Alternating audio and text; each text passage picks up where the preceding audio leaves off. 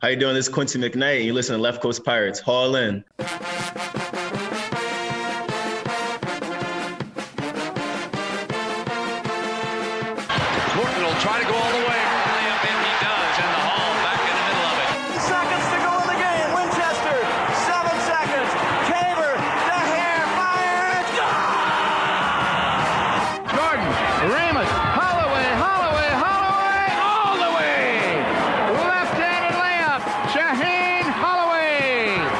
Seconds to go down by two. Here's Whitehead, guarded by Ochefu, gets the step into the lane, goes to the bucket, layup, rolls around and in, and a foul! Whitehead ties the game! Pow from Trenton. Woo! What Trenton makes, the world takes. From just west of the Ward Place Gate in San Diego, California, he is Mike Desiri, class of 2001. I am Tom Kaharski, class of 1997, and we are Left Coast Pirates. Welcome to this week's edition of Left Coast Pirates. It is February 27th, 2022. Michael, we're coming to the end of the season, baby. I mean, I, b- before we get this episode started, you, you think I'd be in a good mood, but I have a major gripe here before we Uh-oh. even get this Uh-oh. podcast What's started. I, am going to call you out on the today. carpet in front in front of the fan base and the listeners, and I'm going to question your dedication to Left Coast Pirates. I, I'm sorry. I, I understand that you know you and the family went for a little weekend getaway, little little ski vacation. But I think there needs to be prioritization relative in the middle of the season and what kind of dedication you bring to the podcast. See- now, don't get me wrong. I know the tireless work that you do behind the scenes to edit, to get the guests lined up for the summer series, to keep me on track when we do these shows. I, that, that's not forgotten.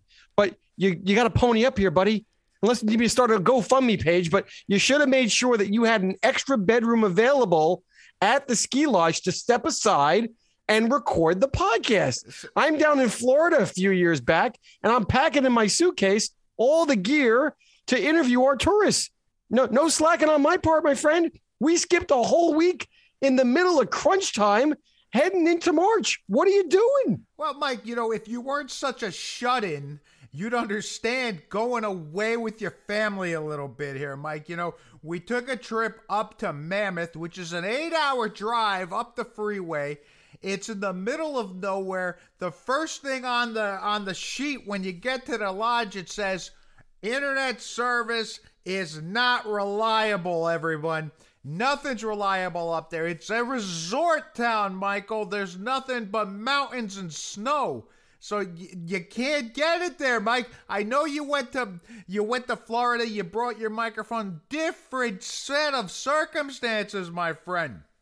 I'm just talking about setting expectations. I mean, I very easily could have reached out to a former guest, you know, former WSOU broadcaster Mike McEnany could have come on as a little guest appearance. We could have had the show go on, Tommy. Come would've- on. I would have loved to see you try to do the technical side of this work, Mike. I would have loved seeing it, but you know, hey, I had a good time. I'm sorry, Mike. All right. So, so speaking expectations, in my mind, I thought we were going to be going into these last four games and probably come away with a split. You know, expected the loss at UConn, needed a win at DePaul, wasn't pretty, got the home victory against DePaul, backed it up with another semi stinker against Butler, but the, the end result was there.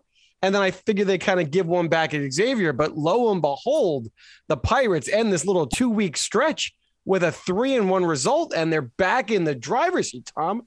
Now, I, I can't just completely ignore the fact that we played those prior two games last week that we skipped over. So I think we before we get moving forward, we kind of need to bundle that UConn DePaul game into kind of the sloppiness of the the Butler and kind of still do our normal shtick, give the blue tinted glasses, give the sour grapes and gripes, and then treat Xavier as its own little animal, as it was just an off the charts phenomenal performance by the Pirates when they needed it most. You know, it sounds good to me, buddy. So this week on the podcast, we will review the last two weeks of gameplay for the Pirates and then preview the big upcoming last week of the Biggie schedule against Georgetown and Creighton. But first, Mike, let's talk about those games. Let's review these things. No, wait, wait, we're not doing a play-by-play analysis No, like no, we no, no, normally no, do. No, no, no. Let's let's talk about what's going on here. So we had three games in that kind of mishmash of play. It was UConn 70, Seton Hall 65. Seton Hall 66, DePaul 64, and finally Seton Hall 66, Butler 60. Yeah, I'm, I'm not going to go diving into the minutia of the stats either. I'll give you a couple highlights, right? So, uh, obviously, Jared Rhoden stepped up in a big moment and gave you 18 points and 18 rebounds in the win versus DePaul.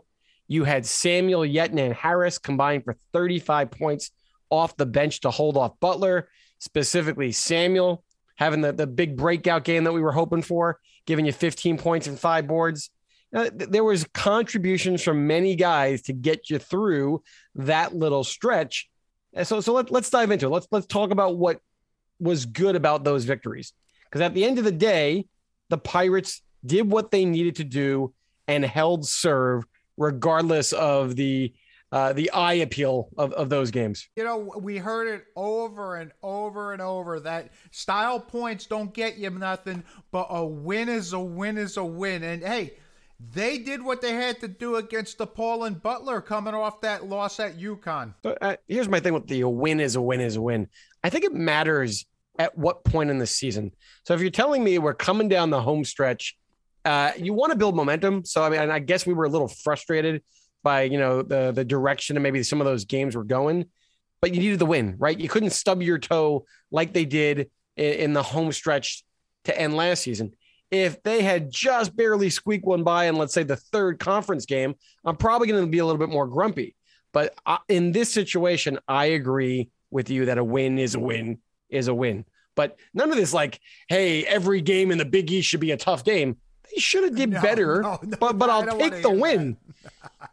I don't want to hear that every game is a battle and on any given night you could lose. Of course, any given night you could lose, but you shouldn't be losing to the dregs, to the bottom of the conference, Michael. But you know, even in these two tough wins against DePaul and Butler, guys stepped up. We had some big time clutch buckets and play during those games. I mean, I'm going to start off with my guy, man. Tyrese Samuel going four for four from the line in the final minutes of play against DePaul.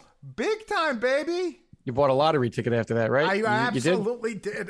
Two dollars in a dream, Mikey. But in addition to that, Richmond hit the final game-winning shot against DePaul with 29 seconds left to play.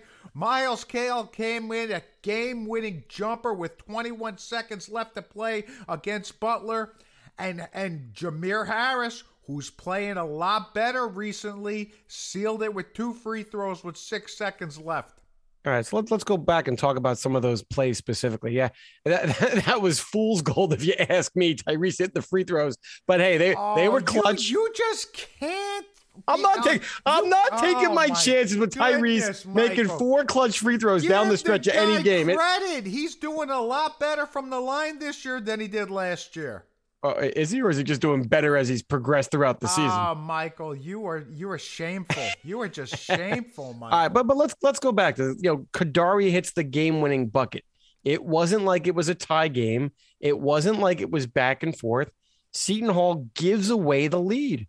Right, Rhoden gives that pick six turnover. When DePaul put the ball through the nets, you saw this like dejected body language from Rhoden as he grabbed the ball to inbound as Seton Hall came back down the court.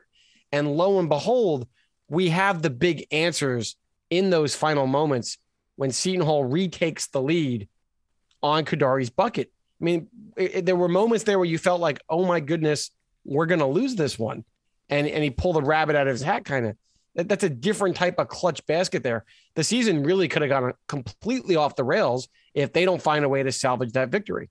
And then, look, I'm not picking on Cale, but it's not like, you know, Cale was scorching the nets before he hit that essentially game saving or game icing jumper. He makes an early bucket in the game. He ends up finishing two for eight from the field. And that last shot that he made comes with under 30 seconds to play.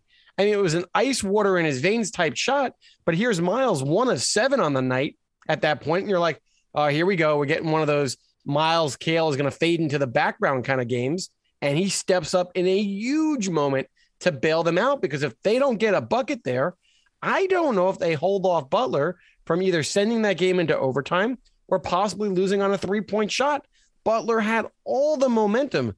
Like I said, Tom, I walked away from those two victories with a little bit of pit of a, like a pit in my stomach because it just didn't feel right as they were closing out those games. But huge moments nonetheless. Without a doubt, Mike, you know, going out of those games, it didn't feel like we won. It didn't feel the good teams in this part of the schedule start playing better. They start peaking. And at that point, it didn't look like Seton Hall was doing anything.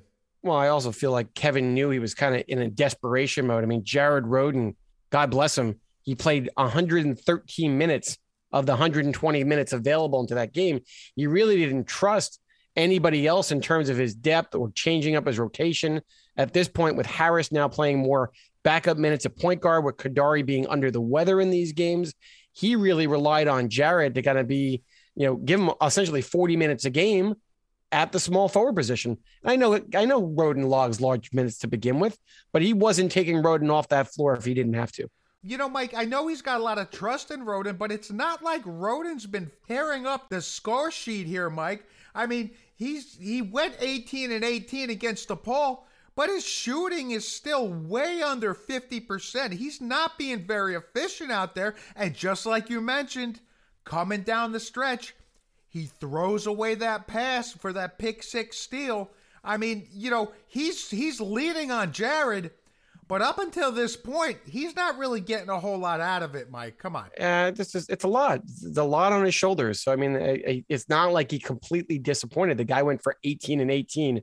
I know his numbers against Butler didn't jump off the charts. I know he had an underwhelming game against UConn, but at the end of the day, it's not for lack of effort. You know, we, we could I could sit there and break down Jared's position defensively, but the guy crashed the glass for 18 boards. I got to put him in the blue tinted glasses section. I just have to. Well, you could give him the blue tinted glasses for grabbing those 18 boards, but just simply playing a boatload of minutes, that's not a whole lot to cheer about, Mike. To me, that's making it sound like, well, we had to play him because we don't trust anybody to back him up. Tommy, were you uninspired by the performance that you got from Jared Rhoden?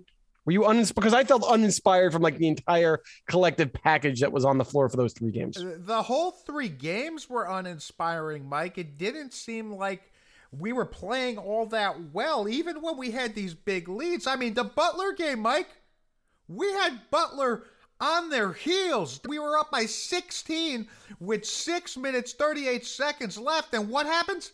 They go to 13 0 run.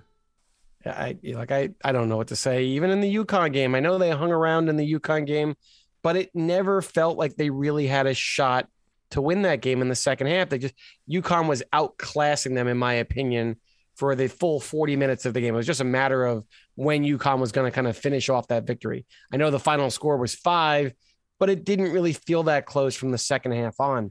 And to be honest, I just I felt like that lackluster effort or the, the lack of ability to kind of hang with the better UConn team, I felt like the fans were kind of struggling. Right? We were still two games under 500 in conference play coming back home for that DePaul game.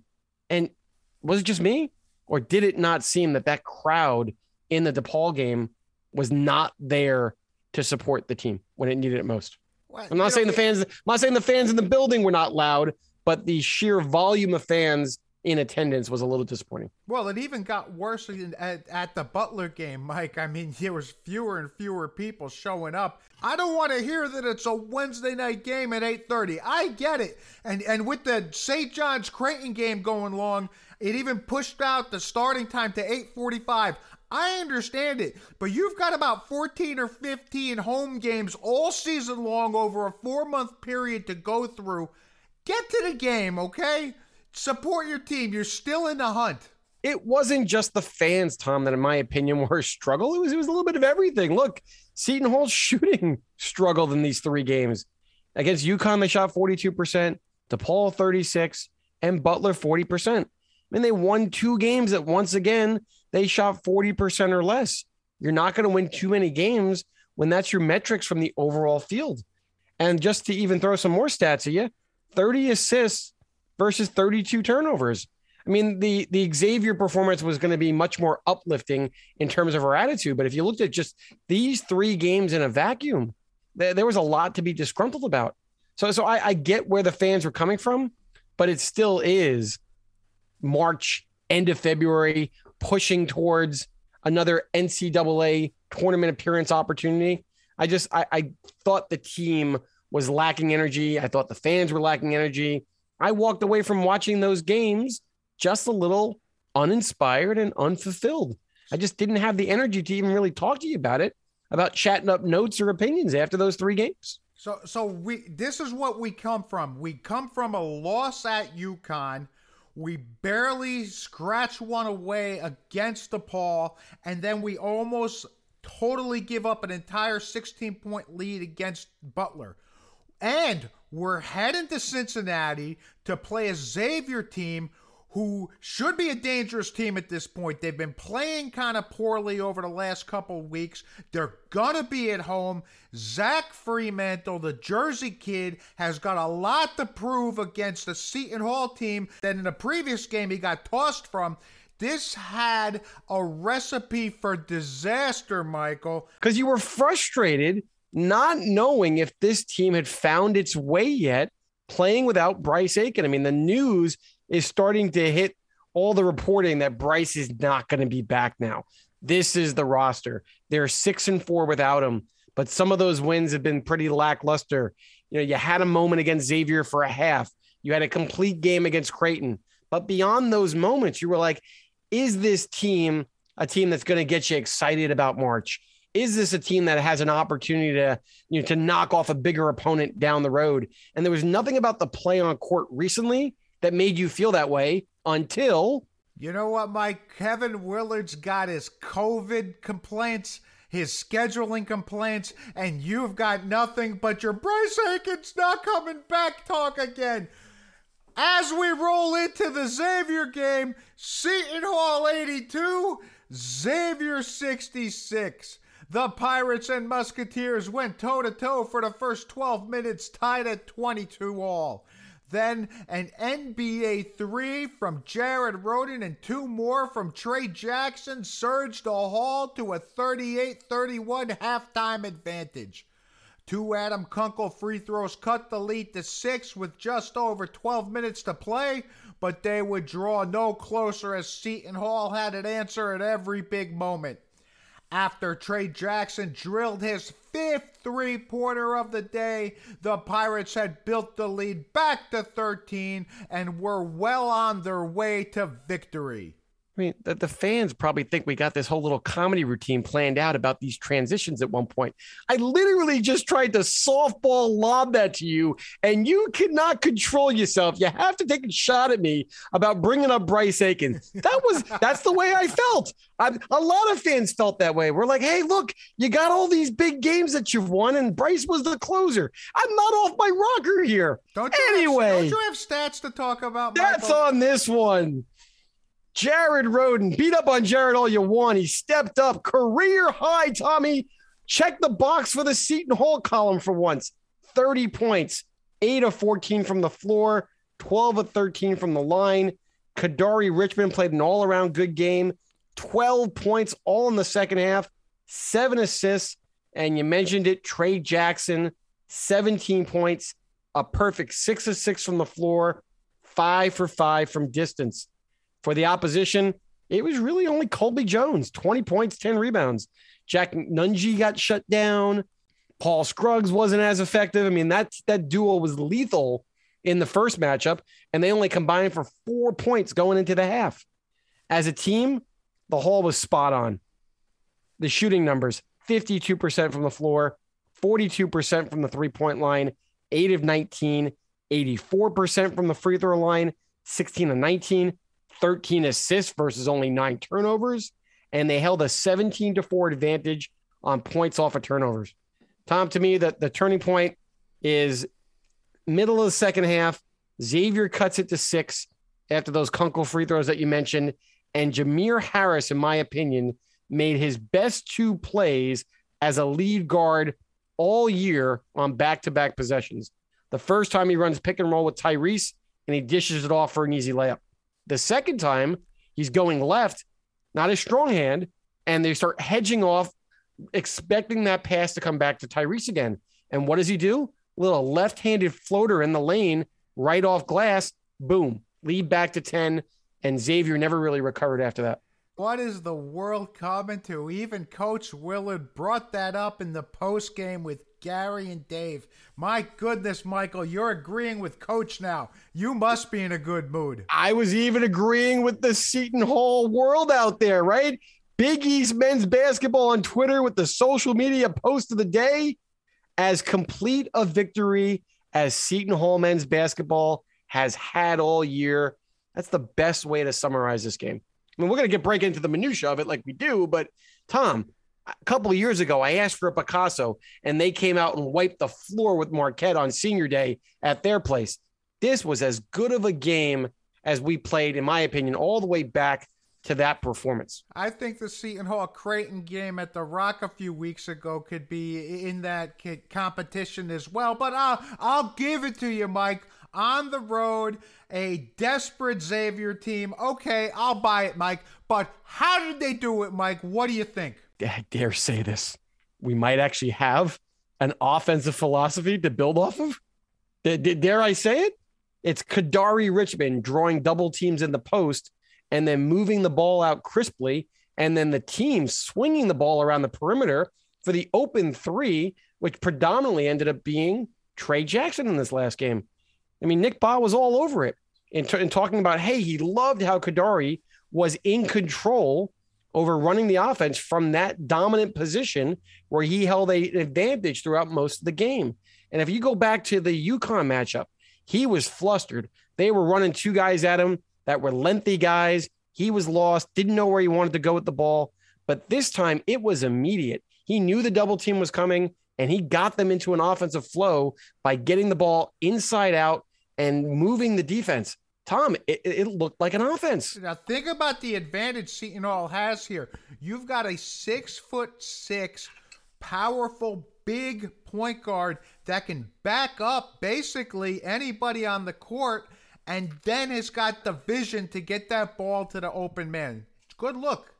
Yeah, man, like, and you probably don't want to give him as much credit as I'm going to give him here, but Harris is starting to come into his own in terms of this backup point guard role. I don't want to see him log in 30 minutes in a ball distribution scenario, but what he did in that sequence of the turning point and what he's done uh, in logging the minutes of the Butler game when Kadary was under the weather, uh, he's been more than serviceable as the backup point guard when the reality was maybe a little bit of lead guard, more of a you know spot up three point lethal shooter, and now you're asking him to really be your backup point guard when he probably was like what fifth on the depth chart at the beginning of the season for that role. Got to give Harris his due here. He's playing very well in this role he's being asked to play kind of like you know on a on a moment's notice as these injuries have been taking place. You, you know what I enjoy the most about Harris's play lately is the pace he's pushing the ball at.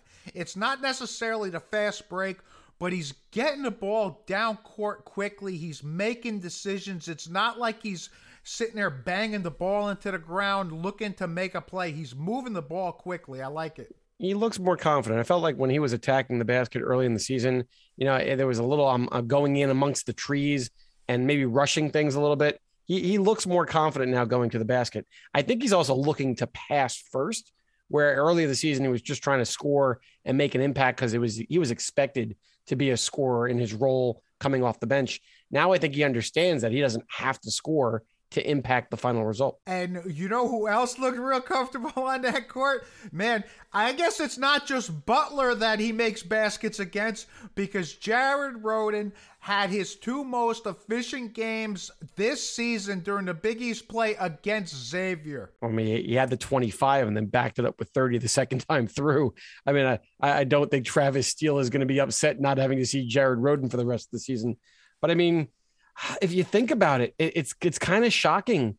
This effort from Jared was the first time that he shot over 50% from the floor for an entire game, dating all the way back to the Ohio State effort early in the season when he went eight for 15. Remember, he goes eight of 14 in this game. He's had other good performances, but even the first time against Xavier, he was still eight of 18. You know, I noticed another common thread between these games. So you got to go back and Jared's most effective when he's getting to the line, and he hasn't been doing that in in his recent games.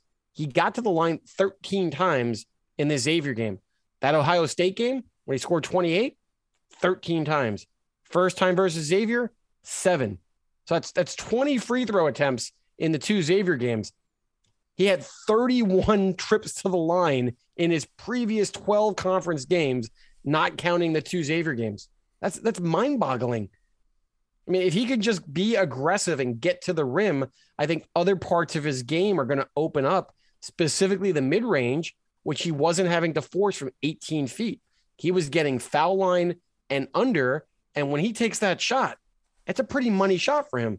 But teams had scouted that. They t- taken away his ability to get all the way to the rim, and he was settling for much longer two point jumpers. In this game, it was quintessential Jared that we saw early on in the con conference slate. And if you get that, Jared, this is a dangerous team. And I'm not ready to say that Jared Rhoden's moved back into contention for the Haggerty Award, Michael, but he played really well. But you know what was going really well for the Pirates as well? It's been the three point shooting.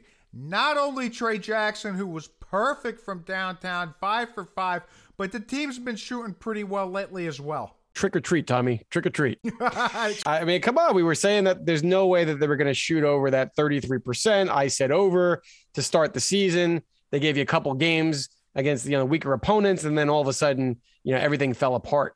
But as the ball gets shared more often, and this is not to be a knock at, at Bryce per se, but if the ball is stagnant, you're not ready to shoot. You're not you're not getting your feel for the game as much because you're watching somebody else go ISO and you're not getting as much touches or getting into the flow of the action. Hey, the ball's getting shared now. And, and maybe that has something to do with the better three point shooting across the board. In their last 11 games, they're shooting 38% and not just like, you know, a minuscule uh, amount, eight per game on almost 21 attempts. So it is a, you know, significant part of their offense. If I told you Bryce went out when Bryce was shooting 35% and their percentages were going to jump up, you would have thought I was nuts. Yeah, I guess you're not going to poo poo the 40% shooting anymore, are you going to, Mike? But in addition, Hey, look, it, it, it helps when the right guys are shooting them, though. No, I mean, uh, like, like you mentioned, I mean, Tray Jackson during this stretch is shooting at an unconscious 48% clip, Mike. And it's not like we're running offense designed for him. I know Kevin Willard in the postgame said, oh, we put a few more things in to get Tray shots. But come on, man, those those aren't coming off of set plays for Tray. so so maybe we should run him some more plays. Well, what a concept here, right? I, I or or you, I, I you just I- need I to like- get him more shots. I mean, he or took, I like Tray in the pick and pop action. I, you just got to be careful that other teams don't catch on, right? There's certain guys that are pick and roll guys. There are certain guys that are pick and pop guys. Sandro fell in love with being a pick and pop guy last year. And towards the end of the season, they were kind of shading for him to kind of float out to the line. Tray likes to float to the line. If he's going to bang him down and they're going to give him a little bit of space, being as tall as he is, he's going to get his shot up over most guys. So I'm fine with that. But he's got to add a little bit of variety and once in a while attack the basket off the pick and roll or you know give a give a little pump fake off that three point line, take his guy to the basket like we know he can. Because if he can keep guys out of his face, that's a weapon. I don't expect him to shoot 48%, but give me something in the 40% range and you could stretch the defense down. Now all of a sudden, a guy like Kadary can operate in the post without them hedging down. He could beat his guy off the dribble and they can't collapse the paint with their four guy. There's so much more that can open up here. And hey, what a concept. Maybe Harris gets in the mix because the floor is spaced more because a guy like Tray is stretching the defense. Uh, there's, there's just a lot of positives. And I don't want to dive into sour grapes and gripes. But conversely, I did say I want to see the right guys take the three pointers.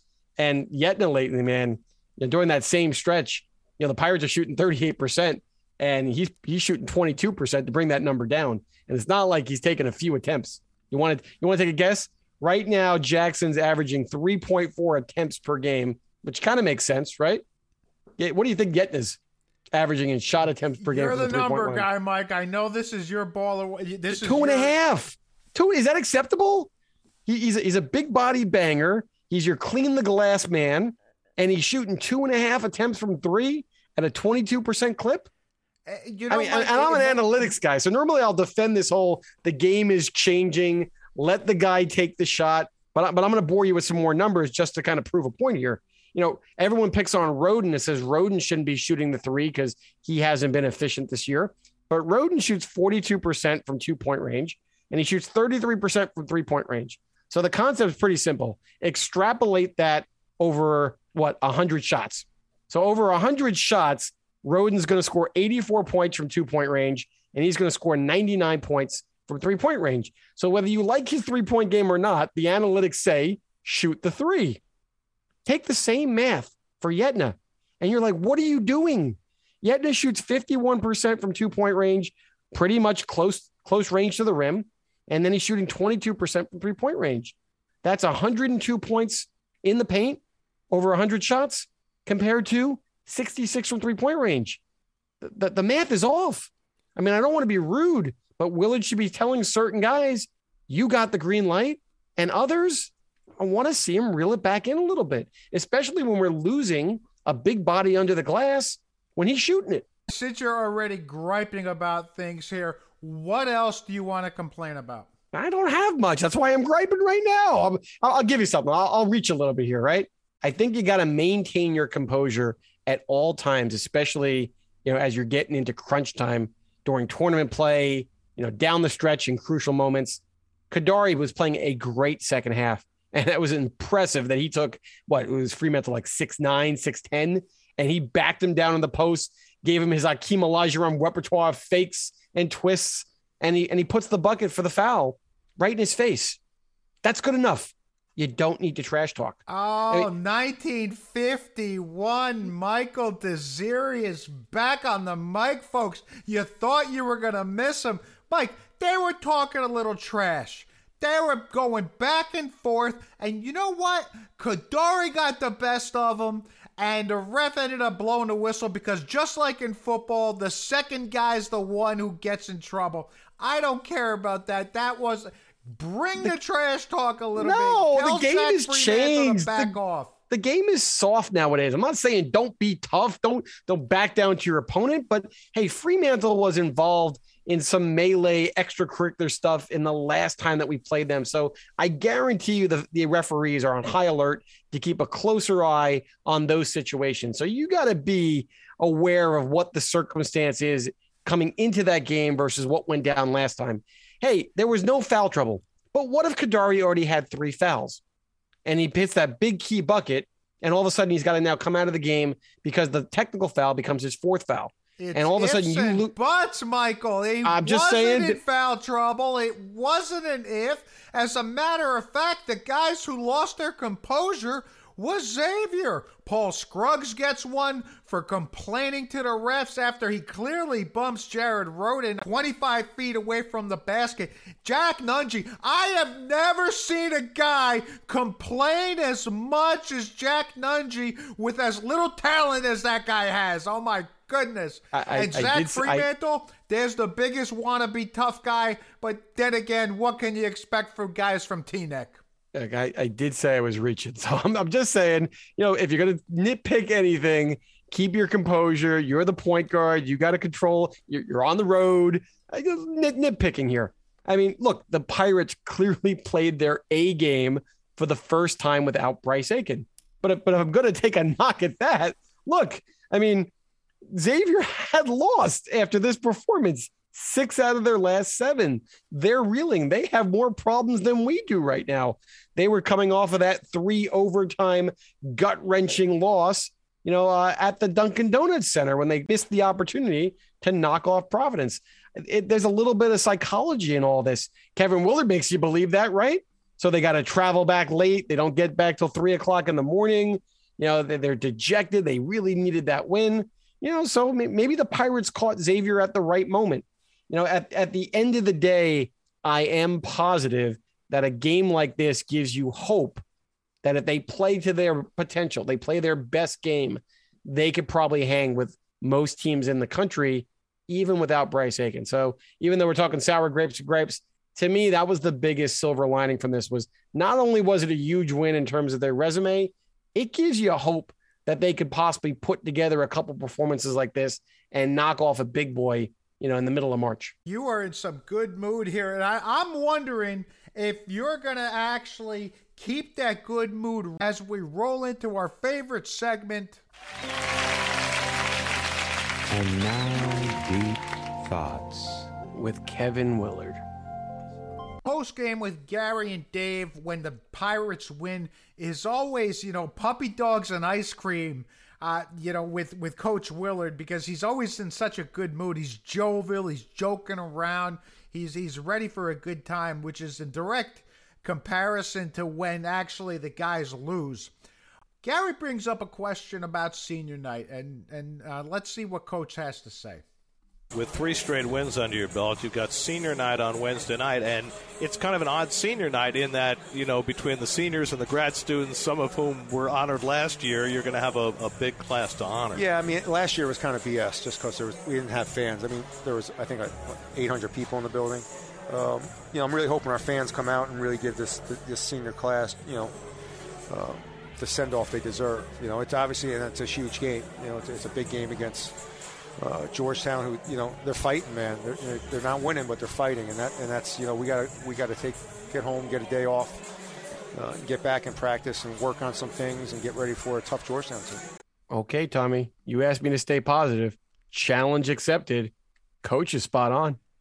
He's right. He's absolutely 100% correct in all things that he makes points about in in in these in this segment here it's an important game for the Pirates, clearly, but they can't take Georgetown for granted. Georgetown, regardless of the fact that they're winless, they've been fighting, they've been scrapping. You take a conference opponent lightly, you're going to find a way to possibly blow a game or be in a dogfight that you didn't expect. And yeah, last year was a bit of BS. I mean, when you go out and you watched Myles Powell in front of a packed house against Villanova and he's crying and holding up his placard and it's 17,000 fans cheering, is that the same as a hollow, empty arena with 800 people? I mean, is, and then Bryce got honored last year, and he's going to come back and do it again along with Myles Cale. Everything's just a little weird from last year, and the fans should come out to just kind of almost put a bow on a culmination of these last two years in a huge spot for the Pirates to win and punch their ticket. Why would you not want to be here? See, the, I look at it a little differently, Mike. The previous week, you had very limited crowds against DePaul and Butler. I know they said there was about 8,000 people at the Butler game.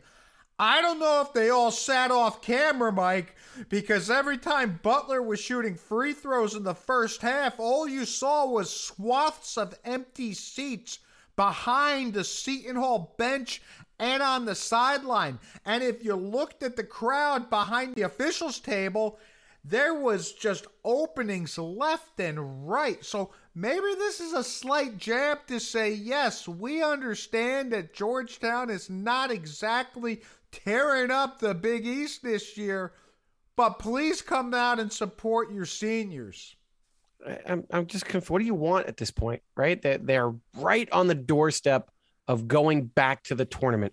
They're they're relevant. Yeah, yes, they hit their January swoon. Yes, the play on the court has been at times uninspiring, but they're there. They're there to go back to the dance. I mean, if you're a season ticket holder and you get a package of 15 games to go to, 14 games to go to, what's the point if you're going to skip out on half of them? Because I don't like the matchup. I don't like the game start. You know, it's it's it's on a weeknight. It's a little icy. Yet live in the in the Northeast. The weather's not going to be good during basketball season. You're not going to have a Texas come into town that's a ranked opponent with a big name every game. So what what do you want? I don't I don't get it. I look at it this way, Mike. Sporting events always have something to see, and they always could have something you've never seen before. Something that makes you say, Whoa, did you see that? But Mike Oh, man. Oh man. Oh, jeez. It's I- not I, wa- I don't know what's more painful, watching the Butler game or listening to us trying to get back on the horse again here. Holy moly. it's not exactly whoa did you see that but mike whoa did you hear the boos coming down from the crowd at the Cintas Center, man. Those Musketeer fans were giving it to Xavier. Well, I, I find it interesting because I think it parallels to what we saw at Walsh Gym after the St. John's effort, right? And after that happened, it was how dare we do that, right? How dare we kind of give that kind of you know, emotion to our players, to our coaches, to the program. And, and there was a lot of mixed emotions about how that whether it was handled correctly or if that should be the appropriate response. Uh, I'm on the side of you don't boo players in terms of direct uh, chastising or heckling. You know, I, I think the coach is kind of fair game because he's a salaried employee uh, to an extent, right? He's being paid to put a, a good product on the floor. He's a especially if- professional. you can boo O- professionals. Okay. Uh, but but Willard got a little defensive uh, when when that went down in the St. John's game, and I was more, "Whoa, did you see that in the Travis Steele post game?" Because obviously he got asked the question of, you know, how, how do you feel about that? And I thought he gave a completely 180 response to Kevin Willard, and I I appreciated his answer. He says, "Listen, toughen up, toughen up. If fans are going to bother you booing or saying stuff on social media." then you're not made to be here. Toughen up. We've got a great fan base. They care. They're passionate. I want people in that gym. We want as many people as we can. We put on a performance like that tonight. That's fair. That's fair. So toughen up. You know, I mean- maybe, maybe the crowd was just booing that workout gear that Travis Steele was wearing, man. I mean, he looked like he got off the, straight off the elliptical to come and coach that game. Maybe that's what they were booing. I, I the, the guys on the hot seat potentially now with the way that they are floundering in February. You know, that, that might be something to catch on. The floundering February Musketeers. But, but they've been fading down the stretch in several of the last couple seasons, you know, costing them NCAA tournament appearances. You know, they lost to DePaul in the Big East tournament right before COVID canceled 2020 postseason.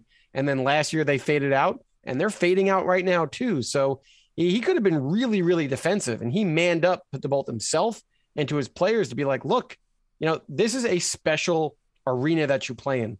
Let's put this into context. Seton Hall goes into this building and wins for the fourth straight time, all by double digits. And I don't think we understand the magnitude of that success. They've only lost in that building by double digits since it opened back in 2000, 10 times. Since they opened that building once again in 2000, they have an 85% winning percentage, 281 and 48. In 2018, that arena was voted the eighth toughest home court advantage. And they played to an average capacity of 98% during that time period. Sign me up. Right, and you know, Sign me not, up. And it's not like the weather in Cincinnati during basketball seasons is any good either, Mike. So those those guys come out, watch that team, and support it. You know, Travis Steele doesn't run from these things. Travis Steele a couple weeks ago had that issue where he let out that expletive during a moment of silence when he wasn't prepared for it. He stood up and, and apologized for that behavior. This time he stood up and took his lumps for saying, "Yes, you know what? They booed us. It's that's our fault. Toughen up." That that's a good look for him, man. That's a that's a real good mic drop there, Mike. And, look, it's a good look for Seton Hall. It's just really quite an accomplishment when they needed that big win to once again back it up for a fourth straight time going into that environment and getting an important win. So a- across the board, a whoa, did you see that moment?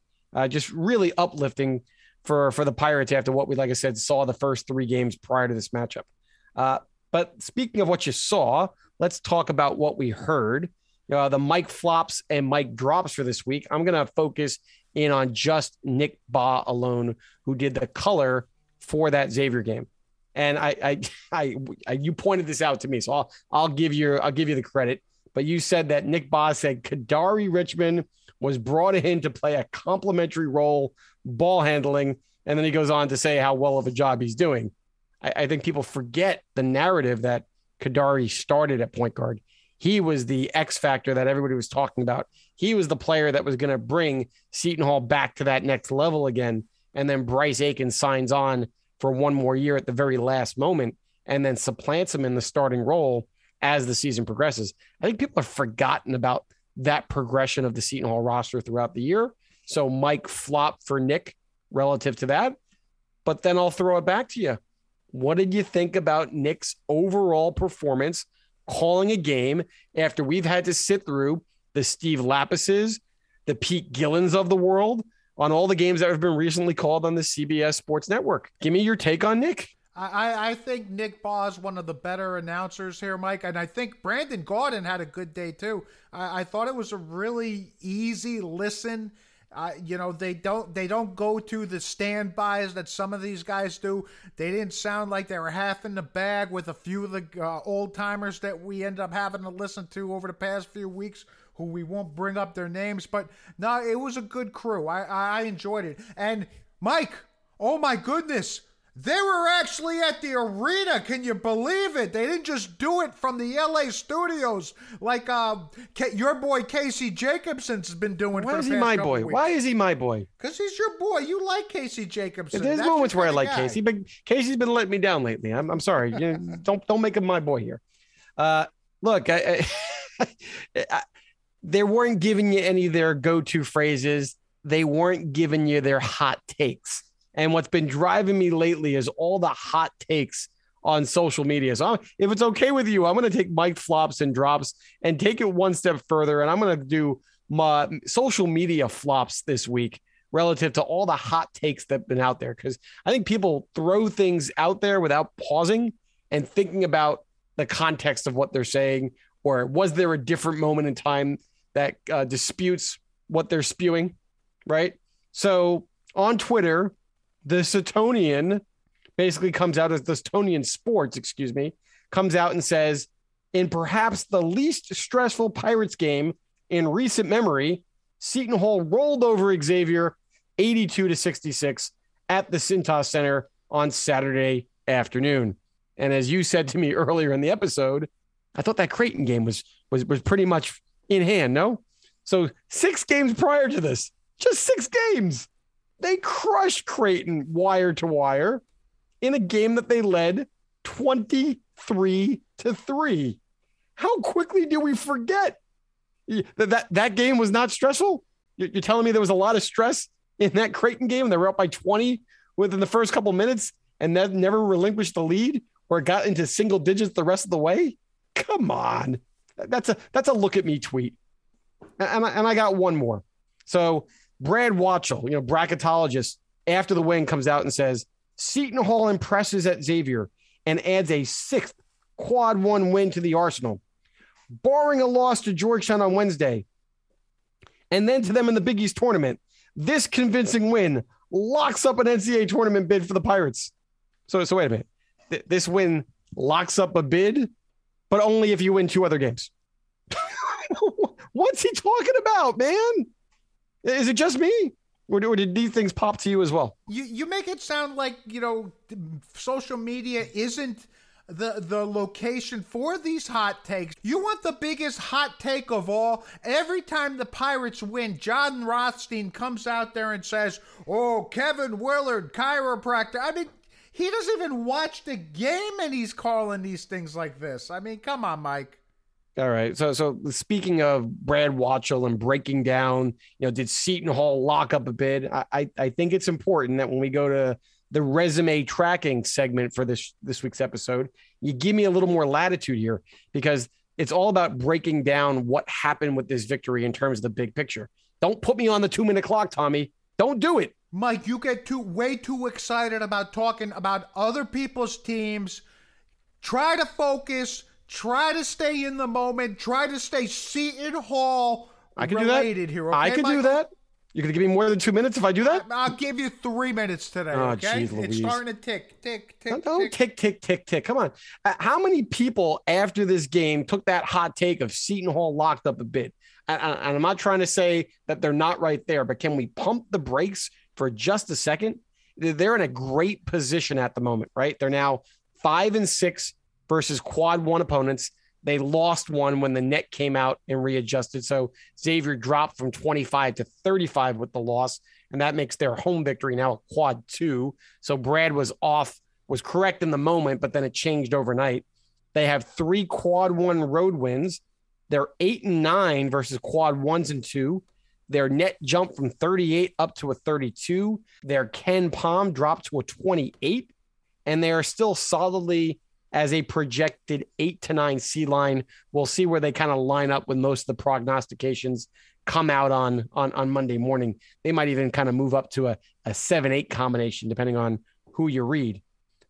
But I still think they're in this category of needing one more win to be safe because and, and play along with me here. Tell, tell me if I'm off my rocker. If you lose out, that means that you now have a quad four home loss to Georgetown, who has not won a Big East conference game. And then you lose at Creighton. No shame in losing at Creighton. But by losing to Creighton, you then fall under 500 in conference play at 9 and 10 to finish the season. And because of that, you're going to play opening night of the Big East tournament and most likely get Georgetown again and if you lost to Georgetown a second time in a short stretch, now you end up leaving yourself with two bad losses that could tank your net. You're below 500 in the conference, like we mentioned before, and your overall record is 17 and 12, not 18 and 12, because the NIAC win doesn't count. So if I told you they finished 17 and 12 with two losses to Georgetown, basically in their last three games, how are you feeling about their chances to get into the NCAA tournament, or are you sweating a little bit on Selection Sunday? You are you are really sweating it. I don't think you make it at that point. I don't think a, a, a team who let, us be honest here. If we lose to Georgetown twice, those are the only two Big East wins Georgetown gets this year. Uh, they're not winning another Big East game. That's going to be a big problem there, Mike. So therefore, therefore, you did not lock up a tournament bid with this win against Xavier. It puts you in a great position, but you are not locked in yet. Well, you know, it, people are doing that nasty thing called assuming. They're assuming that the Georgetown game's a given. We went down to DC. We won the game. It was an overly impressive victory. I think it was seven points. But you got to think that at home on senior night, the Pirates are going to take care of business. Slow it so down, Tommy. I'm not done with my three minutes. You're you're previewing already. I, I got a my. A lot of people are assuming that that's going to happen, but you're not wrong, Mike. And hey, weren't we the only ones screaming last year after that Butler loss late in the season that this is going to kill any chance of us making it to the tournament? I believe we were the only ones saying that last year. No, everyone said, "Oh, just one more win. Oh, you win this one. I'll win the next one. Win the one after that." They were nowhere close to the bubble when all was said and done. I, I think they're in. I think they're way on the positive side, but you cannot lose out and it be twice to Georgetown. So, like, like 95% locked your tournament bid, but not locked 100%. All right. Uh, I'm going to give you two more things here. We can really start tracking for the Big East tournament seating now with only two games to go. The reality is, after St. John's loss to DePaul, they can't be any worse than sixth, which means that you're guaranteed to have that Georgetown matchup on the opening night. You're not going to get locked into that DePaul game. But they have a realistic shot for fifth. They could get a bye and not have to play that opening night. Right now, they stand two games behind Creighton with two to play for both both teams. If we beat Georgetown and they lose at home to UConn, that leaves a one game separation. That means that the game that we play on Saturday versus them becomes a winner take all fifth seed spot.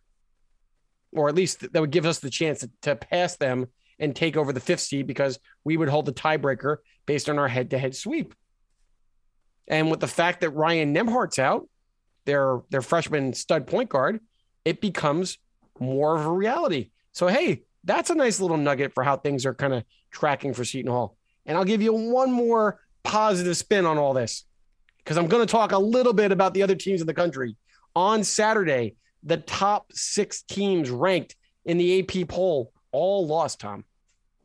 So, I mean, that just kind of tells me that maybe there's not a dominant team like there was last year, or maybe two dominant teams like Baylor and Gonzaga were. And I know some of those teams lost to ranked opponents on the road. So there's no shame in that. But on any given day, some of these teams are fallible. So maybe Seton Hall, if they're in that, you know, seven, eight, nine seed range, and they find a way to get past the first one, maybe there's a puncher's chance this year. There is no dominant team that's going to run them out of the building, you know, by 30, like Duke did to us after we upset Arizona that one year. I just I don't feel like the top of the list is unbreakable. Do you? No, not at all, Mike. This is going to be one of those seasons. But, you know, before we get down that line, Mike, let's talk about what's going to happen this week. We've got Georgetown coming to the Rock, and we're traveling out to Omaha to play Creighton. Both of these games are second games in our series against these guys. So we've seen them, we know what they've got. But a few things about each. Georgetown. It saddens me a little bit, Mike. It really saddens me because I spent a whole lot of time in my life hating Georgetown because it's a Big East foe. But 0 17 in conference play is just sad. And just to put that into context, they've been nowhere close, especially on the road.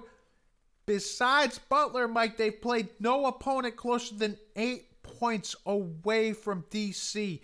And when they play at DC, it's an empty arena, Mike. It is sad.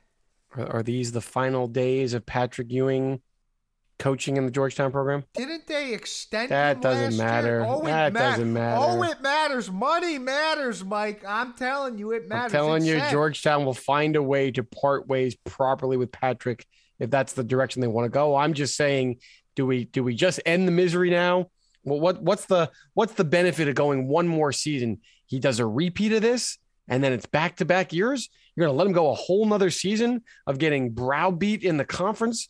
I mean, they, they can't let him go like another 0 for 8 to start conference play last year and let him struggle through a whole nother season. Don't do it. Just You know, end the misery. Without getting into it too deep, Mike, do you think that potentially Patrick coaches a little bit too much like John Thompson in the in in, maybe not from the X's and O's part, not the strategy part, but from just the attitude part, and that doesn't work with the youngsters. We've said all season that Patrick was able to recruit talent, but that talent never stayed. You think that's got something to do with it? It probably. I mean, I grew up getting coached that way, and so I I resonate with it. It Yeah, to me, you don't. it- you didn't ever had any talent, Mike. So it didn't matter how they coached you, pal. I, stop it. I, I I responded to people pushing me. I mean, maybe that was also part of my parental upbringing, but and maybe that's the part of my parenting for my son now. But I I I, I can associate or understand where Patrick's coming from. That's the way I would coach. But maybe you have to adapt, and maybe Patrick's style is not adapting to today's generation of players because he has had that talent, unfortunately, transfer out. Uh, look, he still has some young talent on this team. Mohammed, Carey, Harris, they're all averaging in double figures. And if you go through their box scores in recent play, they've all jumped off the page and had some really big performances. They all just haven't been able to put it together collectively in the same effort. They're very inconsistent because of that youth. And Patrick hasn't been able to keep that youth around long enough for it to become a veteran team. But on a given night, if those three guys can go off and fill it up for 15 to 20 points, which they're all capable of doing, and Georgetown gets to the line, they could be dangerous. They're scrapping. Look, they're, they're fourth in the league in free throw percentage. And in the UConn game, they got to the line 35 times and made 28 attempts.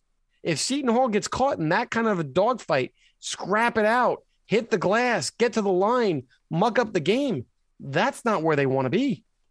I'm not saying they're good. Georgetown are going to beat them. Seton Hall is going to come in as a double digit favorite, but don't take them for granted. They could have lightning in the bottle for a particular night. A team that is not won. If I were in that locker room, I I would want to make sure that that is not the record that I leave on the uh, in the the pantheon of Georgetown record books that I was part of an 0 19 conference season. I, I do not want my name associated to that.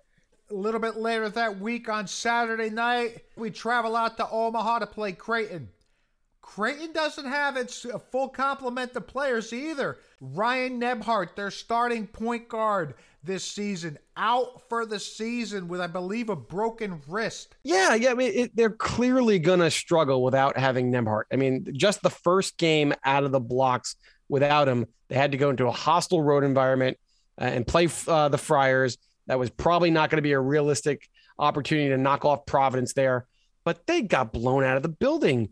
We're complaining about trying to adjust with not having Bryce Aiken after 11 games still. And th- they're just now learning how to adjust with him for the second and third games this upcoming week. And they're a young team. They're going to ask freshman Trey Alexander to pick up the slack.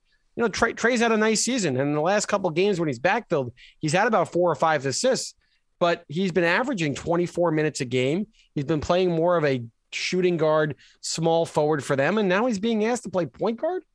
And, and he had to play 34 minutes in that Providence game. You know, maybe he makes a quick transition, but that's a lot to ask in a big spot against Seton Hall on that last game of the season. It, it, it just is. And, and I don't think he's the X factor. If you ask me, I think Ryan Hawkins is the X factor. When he is on, he's been on this year. He's had six games of 25 plus. The kid can shoot the lights out from three when he's on, and he's another one of those big stretch fours that sometimes you don't have an answer for.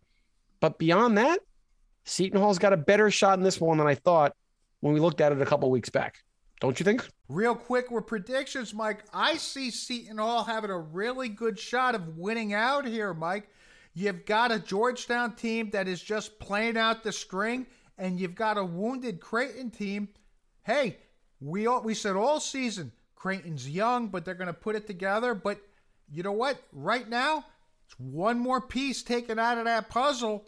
Seton Hall's got a good shot of walking into Omaha and walking out with a W. Wait a minute, is that is that a hedge? Ha- has a good chance? We're in the prediction segment. You're always busting my chops. I said win. I no, no, you said, a good. Ch- you said a good chance. Are you giving me a two and zero? Oh? I'm giving you a two and zero, baby. Okay, I'm gonna hedge.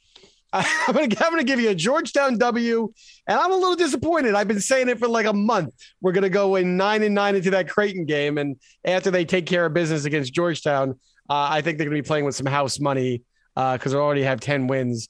And I, you know what? I, I am with you. I think the So Pirates are going to look for a little mentality, Mike. House No, I think they're gonna play with the house- And you're like, 10 and oh 8. They'll be 10 and 8. Uh, I think they're going 8, I into got house money. Oh my god! They do, 'cause you're they'll be in the sound tournament. Like they're 15 and one, Mike. You're awful.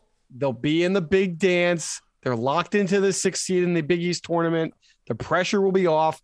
I think there might be a little bit of a revenge factor to try to get him back from two years prior. Go in. I swear to God. I'm God. not thinking small. I'm trying to knock them down to the to the sixth seed in the Big East tournament and give us the bye and make them play on that opening night. I'm not thinking small. I'm just saying if they happen to lose this game after knocking off Georgetown, I'm not coming on the podcast all salty. I'm gonna. Uh, all right, I'm gonna. I'll take that money. I'll tell you what. I got a good. I think it's good money that you're gonna come in here salty if they lose the Creighton. How, how are they going to blow the game? How they blow? How they blow in the game versus Creighton? So that I'm not going to be salty.